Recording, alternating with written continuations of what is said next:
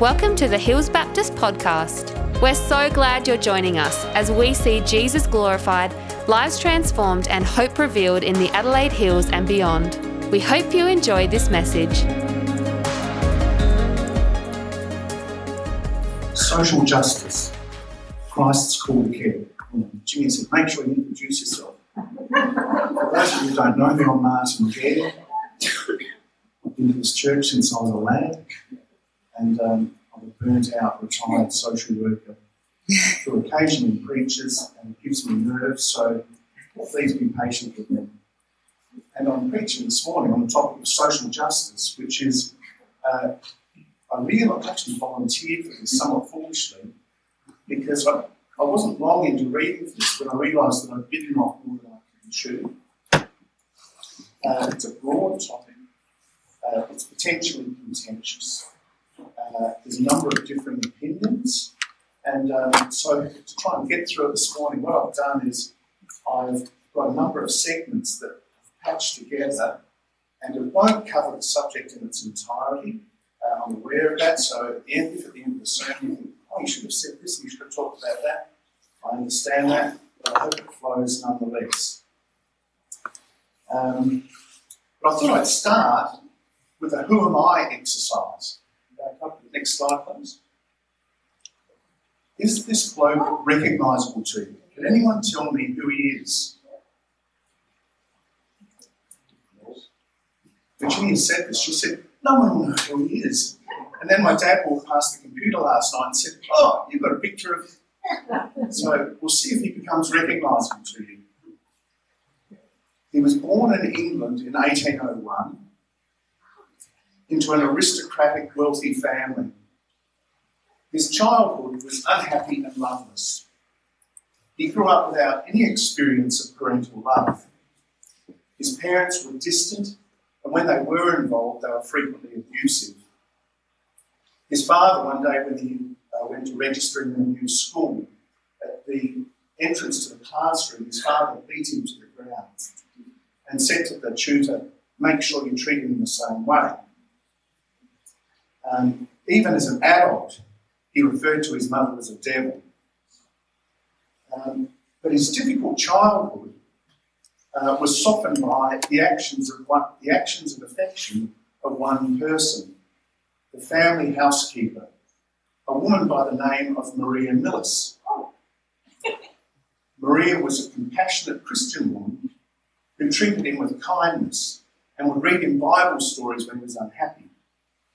Throughout his life, he described her as the best friend he'd ever had.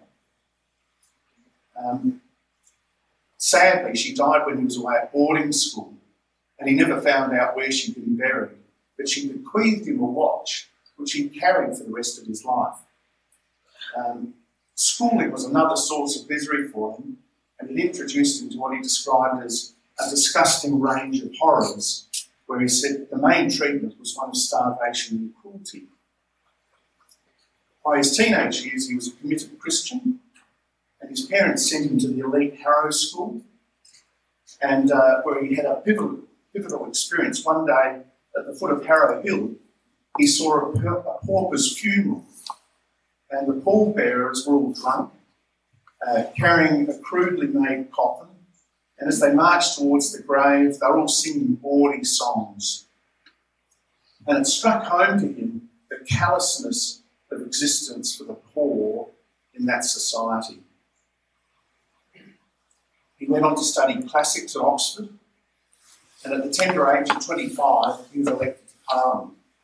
Does anyone know who he is yet? William Wilberforce. Good guess, but no. he, he had a brief interaction with Wilberforce because he attended Wilberforce's funeral but my guess is they didn't chat much there. he entered Parliament the year after Wilberforce left. So at the tender age of 25, he was elected to Parliament.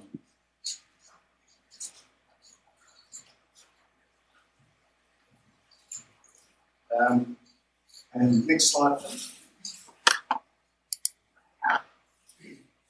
He felt that God had called him to devote whatever advantages he might have bestowed in the cause of the weak, the helpless, both man and beast, and those who had none to help them. His maiden speech in Parliament was on the welfare of the mentally ill, who in those days were known as lunatics and were housed in what were known as paupers' lunatic asylums. And the conditions in there were absolutely shocking. They were really appalling. And so he made his maiden speech about the conditions for lunatics. Um, after, next slide, please. Afterwards, after his maiden speech, he wrote in his diary So, by God's blessing, my first effort has been for the advance of human happiness. May I improve hourly. Fright almost deprived me of recollection, but again, thank heaven, I did not sit down quite a presumptuous idiot. This wasn't a showpiece maiden speech to get a sound grab to elevate his political profile. It was the start of 50 years of political activism for the mentally ill. Uh, he lobbied hard and was very actively involved in reforming conditions uh, for the mentally ill. Hopefully, like, does anyone know who he is yet? I'm getting worried about our knowledge of history. Hopefully, the next section, this is what he's probably more fact. The mentally ill thing was interesting because when I read about the history of him, he changed the treatment of the mentally ill in British society. Uh, but what he's more known for is the next section. In 1833, he introduced legislation into the House of Commons to prohibit anyone under the age of 18 years working more than 10 hours a day, six days a week. This is in Dickensian Britain. Uh, there was fierce opposition to this, and for years he battled for better conditions for women and children who worked in factories and the mines. Um, that's one of the few photos of drawing uh, that I could find. Typically, children of the poor worked in the coal mines which powered the Industrial Revolution. What I read, the tunnels were typically only three foot high, about that high, and children were the perfect height for pulling the carts. And they'd usually have a child on the front on a chain, and that one's got an adult at the back. But typically it was a child at the back, and they would push the back of the cart with their forehead. Lord Shaftesbury. Thanks very much, Claire. Lord Shaftesbury, the seventh Earl of Shaftesbury, Anthony Ashley Cooper. And uh, in 1842, he introduced legislation to outlaw women and children working underground in the coal mines. He was also president of, wait for it, the Climbing Boys Society, uh, which was an organisation he formed to try and uh, outlaw the use of children's chimney sweeps. He was president of this for 35 years. Uh, this is one of the things that struck me about reading history of him. He didn't take up something for a week or for a soundbite. He would lobby for things for decades. Um, eventually, in 1875, the practice was outlawed due to his efforts. His motivation in assisting the poor was driven solely by his Christian faith, such that his political opponents soon came to call him saint. This was not a term of endearment, but was actually a term of abuse. Later, due to his decades long advocacy for the poor and marginalised, he became known as the poor man's Earl. He enjoyed a happy marriage to Emily Cowper, but continued to suffer from bouts of depression throughout his life. Another cause he was involved in was a really radical concept. It was the, the idea that the children of the poor should not just be prevented from working in mines and factories, but they should actually receive free education. So he was personally involved. He was president of the Ragged School Union. They called them the Ragged Schools. Uh, and he helped raise and fund 350 schools throughout London for the education of the poor. Um, Again, this was something that he was involved with for 40 years. Uh, and it was this cause that was actually closest to his heart. He, he once wrote, um, If ever the ragged school should be abolished, I won't die of natural causes, I'll die of a broken heart.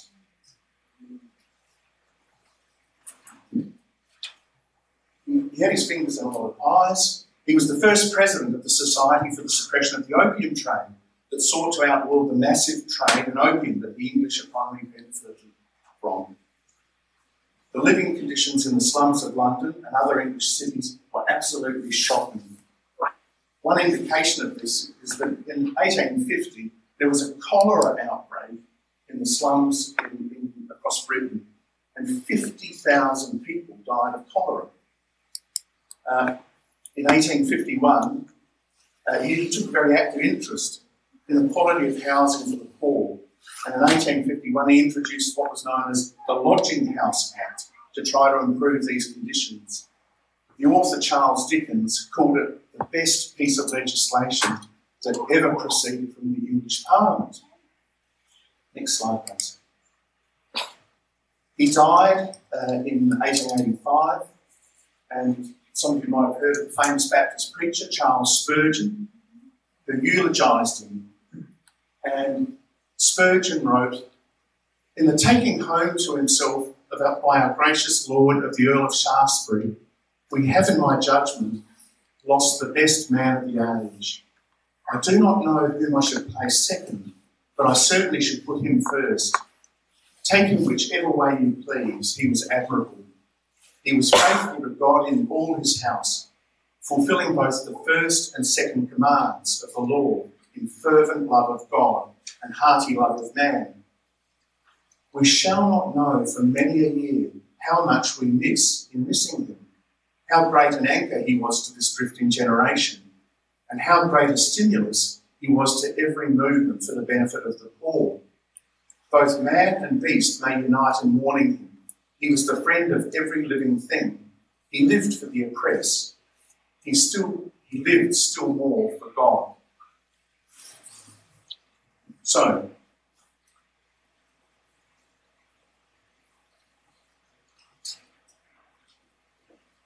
in a sermon on um, social justice, it's fairly obvious why I'd have to include somebody like Lord Shaftesbury. I'm actually not going to comment any further on him. Oh, sorry, I also meant to say about that was the eulogy. He was offered um, the honour of a tomb in Westminster Abbey, which he declined.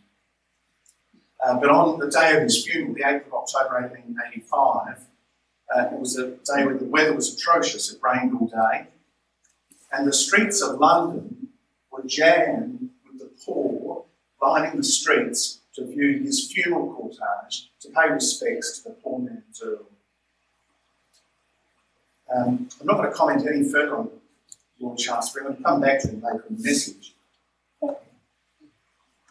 And speaking about social justice, um, I think that for many Christians, they think it's a nice idea, but they would be tempted to think that this is more the domain of lefty, politically active Christians. It can be seen as something that's not central to the gospel message. But what we find that the principles of social justice uh, flow through the Bible in both the Old and the New Testament. Social justice is a modern term, but the thinking that underpins it permeates what is written in the scriptures. The principles of justice, compassion, and mercy being shown towards all, regardless of their status, race, or gender, run through the scriptures. So I'll just put a few of those up. Next slide, please. Give justice, sorry, Psalm 82, verse 3. Give justice to the weak and the fatherless. Maintain the right of the afflicted and the destitute. Isaiah chapter 1, verse 17. Learn to do good, seek justice, correct oppression, bring justice to the fatherless, and plead the widow's cause. Proverbs 1, 8, 8 to 9. Open your mouth for the mute for the rights of all who are destitute. Open your mouth, judge righteously, defend the rights of the poor and needy. Leviticus chapter 19, verse 15. You shall do no injustice in court. You shall not be partial to the poor or defer to the great, but in righteousness shall you judge your neighbour. Next slide, please. oh, sorry. Yeah. Uh, this, this is Zechariah chapter 7, verse 9. This is what the Lord Almighty says Administer true justice, Show mercy and compassion to one another. Do not oppress the widow or the fatherless, the alien or the poor. In your hearts, do not think evil of each other. And then in Micah 6, verse 8, a very well known passage, He has told you, O man, what is good. And what does the Lord require of you? But to do justice and to love kindness and to walk humbly with your God. And then Matthew 7, verse 12. So whatever you wish that others would do to you, do also to them. For this is the law and the prophets. There's also another well known passage from Amos uh, that's often quoted. Uh, but let justice roll down like waters and righteousness like ever stream. It's one that we're all familiar with. Rarely do we quote that passage in its entirety. I'm going to do that. Next slide, please. It's a little bit provocative. This is God speaking through Amos to an affluent church, to an affluent people in a time uh, of considerable injustice. He says, I hate, I despise your festivals. I take no delight in your solemn assemblies. Even though you offer me your burnt offerings and grain offerings, I will not accept them. And the offerings of well being of your fat animals, I will not look upon. Take away from me the noise of your songs. I will not listen to the melody of your harps. But let justice roll down like waters and righteousness like an ever flowing stream. That's pretty darn blunt, isn't it? The common theme in the books of the prophets is that God detests outward religious observance and practices if we haven't addressed the issue of justice in our community. Discussions about social justice often start with what? What is it that we should do? Should we be looking at tax reform, uh, income distribution, uh, public housing, welfare benefits, or environmental protection. But really, we should start from the place of who. Who should we be most concerned about? When we read the Bible, we find frequent references to the widow, the orphan, the oppressed, the foreigner. But the theme of it is that our primary concern should be for the most poor, the most vulnerable, and the most marginalised in our society. And who they are can vary from culture to culture and from generation to generation. So, for example, in Australia, um, back in that time when life expectancy was much shorter, the issue of being an orphan was a much more common and much bigger issue. In this day and age in Australia, uh, there's a much lower rate of children becoming orphans.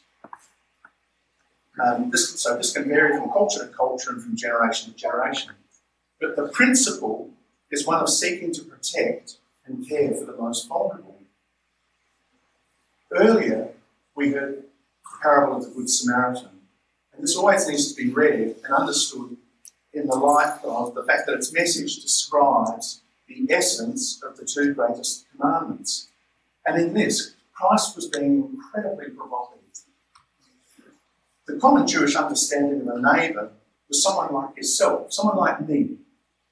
Um, but Christ in choosing to, to illustrate who could fulfill the greatest commandments, he chose a Samaritan.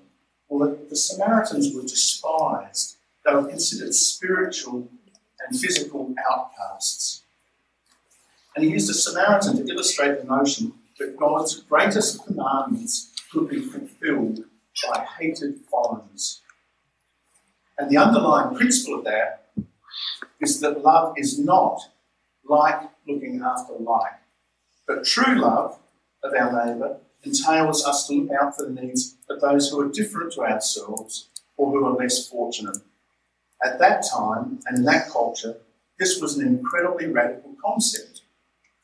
Uh, but this was the essence of Shaftesbury's love. He was a privileged, wealthy English aristocrat who, if he had been like most other aristocrats who entered the House of Lords, that he would, would have sought to protect his own financial interests.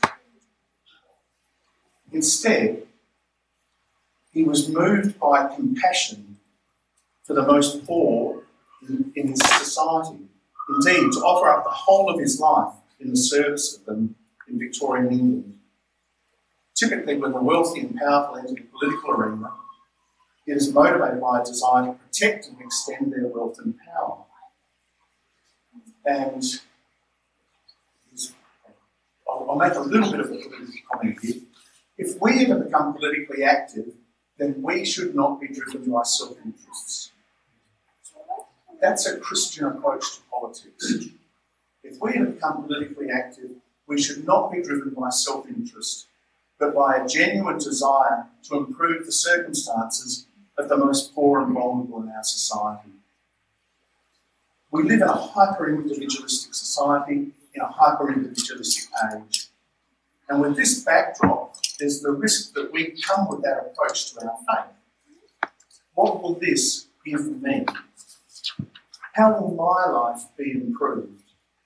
Rather than the question should be I've received much and I have the ability and responsibility to care for those more vulnerable than myself. Next slide, please. Christian social justice is action arising from a compassionate concern to alleviate the suffering and injustice that the poor and most vulnerable experience. It's something that we do, not just something that we feel or believe. Lord Shaftesbury was a compassionate, sensitive man. But if all he did was feel it, then nothing would have happened. Um, he moved from there to action. We do this regardless of whether that personal group is of the same social, racial, or ethnic background as ourselves, or if they have differing religious beliefs to ourselves. Um, Craig this morning spoke about Peter and Esther Scarborough. Um, I, have visited a clinic where they do work in Indonesia on many occasions, and uh, when I was there, they were they were providing more services to Muslims than Christians and all of the services they, they provide are free of charge. Okay. The social justice tradition um, embraces three great themes, which Apostle talked about this, and it's encapsulated in three Hebrew words that are a little bit tricky, a little bit complex to define. Um, first one is mishpat. Um, technically, it means justice but it's an expansive word incorporating social, ethical, and religious obligations. It was often used in conjunction with the Hebrew word for righteousness. In Aussie lingo, the closest term might be the notion of a fair go, or looking out for the underdog. Deuteronomy 10, uh, verse 18, he defends, mishpat, the cause of the fatherless and the widow, and loves the foreigner residing among you, giving them food. In Psalm 103, verse 6, the Lord works righteousness and justice, mishpat, for all the oppressed. The next term, hesed. Um, translators struggle to find an English equivalent for this term. The closest would be to describe it as loving kindness or steadfast love or ever, everlasting love. Encompasses graciousness, courtesy, and compassion. God speaking through Isaiah commands, I desire steadfast love, hesed, and not sacrifice, the knowledge of God and not burnt offerings. And sometimes these terms are actually joined and explaining emotion for the next passage. Um, so that very well-known passage from Micah he has showed you, O people, what is good. And what does the Lord require of you? To act justly, mishpat, and to love mercy, hesed, and to walk humbly with your God. Um, next slide, please. The third um, term is shalom, which is a fairly well-known term. And generally, when we use it, it's sort of uh, seen to be a word that translators believe as peace.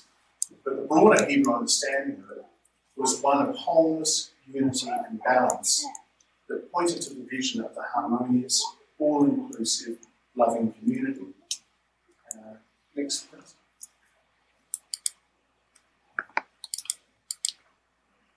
Richard Foster describes it thus We are in harmony with God. Faithfulness and loyalty prevail. We are in harmony with our neighbour. Justice and mercy abound. We are in harmony with nature. Peace and unity reign. This is the vision of shalom. Economically and socially, the vision of shalom means a caring and consideration of all peoples.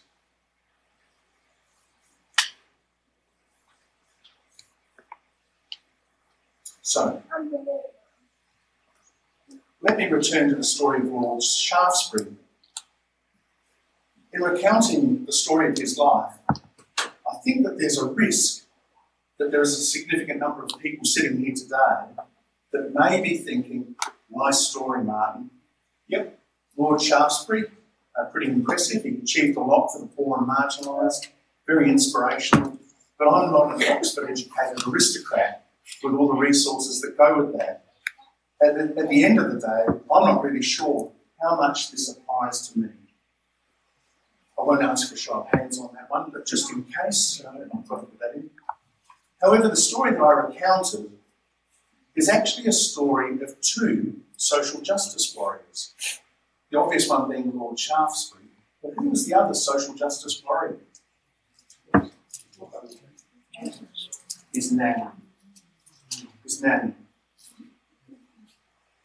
What would have happened if in the early 1800s, the woman's name was Maria Mills, couldn't find a picture of her, an English maid who saw how her master's children were abused and neglected had just said to herself, I see they're but my job and person specifications just say I'm to look after the house and help with the meals.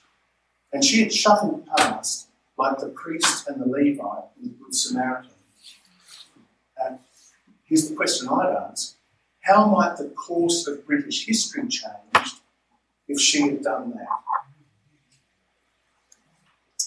So, in thinking about actions of social justice, they can occur at the seemingly trivial personal level or at a more grand level when we talk about legislation and societal change but both of them are important. Um, and I'm conscious that there are many members in this church actively involved in work for the poor and the marginalised. And if nothing else, I hope that this morning's message encourages you to persist with your efforts.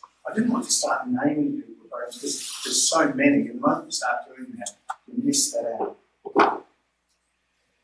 Um, so much of the most important frontline work for the less fortunate is not in the public eye. It is done by faithful, quiet people who see a need or suffering and are moved to do something about it. Uh, Craig did put up Peter and Esther Scarborough, and uh, I've been speaking with Esther several times over the last couple of weeks, um, and they are doing it very tough. And I've been to Indonesia a number of times, and spent quite a bit of time at the front line of what they do. And I've had a number of discussions with Kurt Malberg this. Mm. Uh, the conversation's uh, there aren't many people I know who I could say they have been personally and directly responsible for saving hundreds of people's lives. I say that without any exaggeration. They're not going to blow their trumpet, they're not that sort of people. But I know that that's what's happened. That, and they're compassionate Christians who saw a need and felt that God had called them to do something about it. I think that there's another risk in recounting the story of Shaftesbury and Millis. On the one hand, we can look at the actions and achievements of Shaftesbury with a sense of Christian pride. It's a really good thing. But there is another side to this coin. Many of Shaftesbury's opponents were church going professing Christians who were quite happy to maintain the status quo and turn a blind eye to injustice. And we need to acknowledge that. Just as a few years before, um, when William Wilberforce was lobbying for the abolition of slavery, uh, he met with opposition from many members of the established church. And so, can I the next slide, please? And so, a question that we need to ask is what is it that gets in the way of some Christians being oblivious or unconcerned about injustice? It's just a question I'm going to ask today. And then, if I want to bring it one step closer, this is a question that we should all ask ourselves. I'm not throwing it out there, I think it's a question for all of us. What are those injustices in our society that we are blind to? What are those things occurring now that we, are, we don't see and we don't take action on? Um, I'm conscious that the media plays a massive role, not just in what we hear, but also what we don't hear. Um, I think this morning I don't have time to pose that question, but I thought I'd put up one example. Uh, Lord Shaftesbury's efforts were principally in relation to vulnerable children. So I'll just give you a current statistic for our society. In Australia, the country in which we live, in the 21st century, there are over 1 million children, that's one with six zeros after it, over 1 million children that live in families where the child is adversely affected by their parents' alcohol use. Well, that, I think that's a disgrace. I think that's a blight on our society. But here's a question I'll ask you. Today is the second week of January 2022. When you start hearing news stories about that, or media commentary about that, come back to me and say, oh, no, I remember on the 9th of January 2022, you preached about this, and now it's been taken up and people are concerned about it. It's something we just don't hear about. Okay.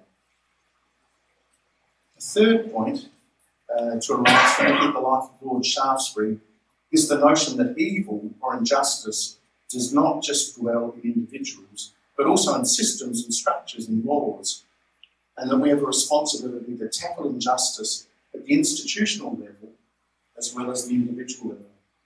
Dietrich Bonhoeffer, who most of you would have heard of, uh, he said, if there's a horse and cart careering through a crowded marketplace, we've got a responsibility not just to tend to the injured, we have a responsibility to stop the horse and cart.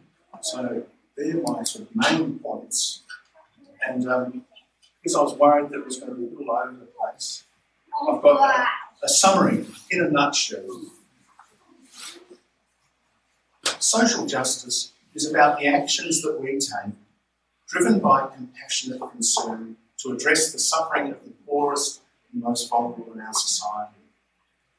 Social justice is a concept central to biblical teaching and encompasses justice, mishpat, steadfast love, hesed, and peaceful unity, shalom.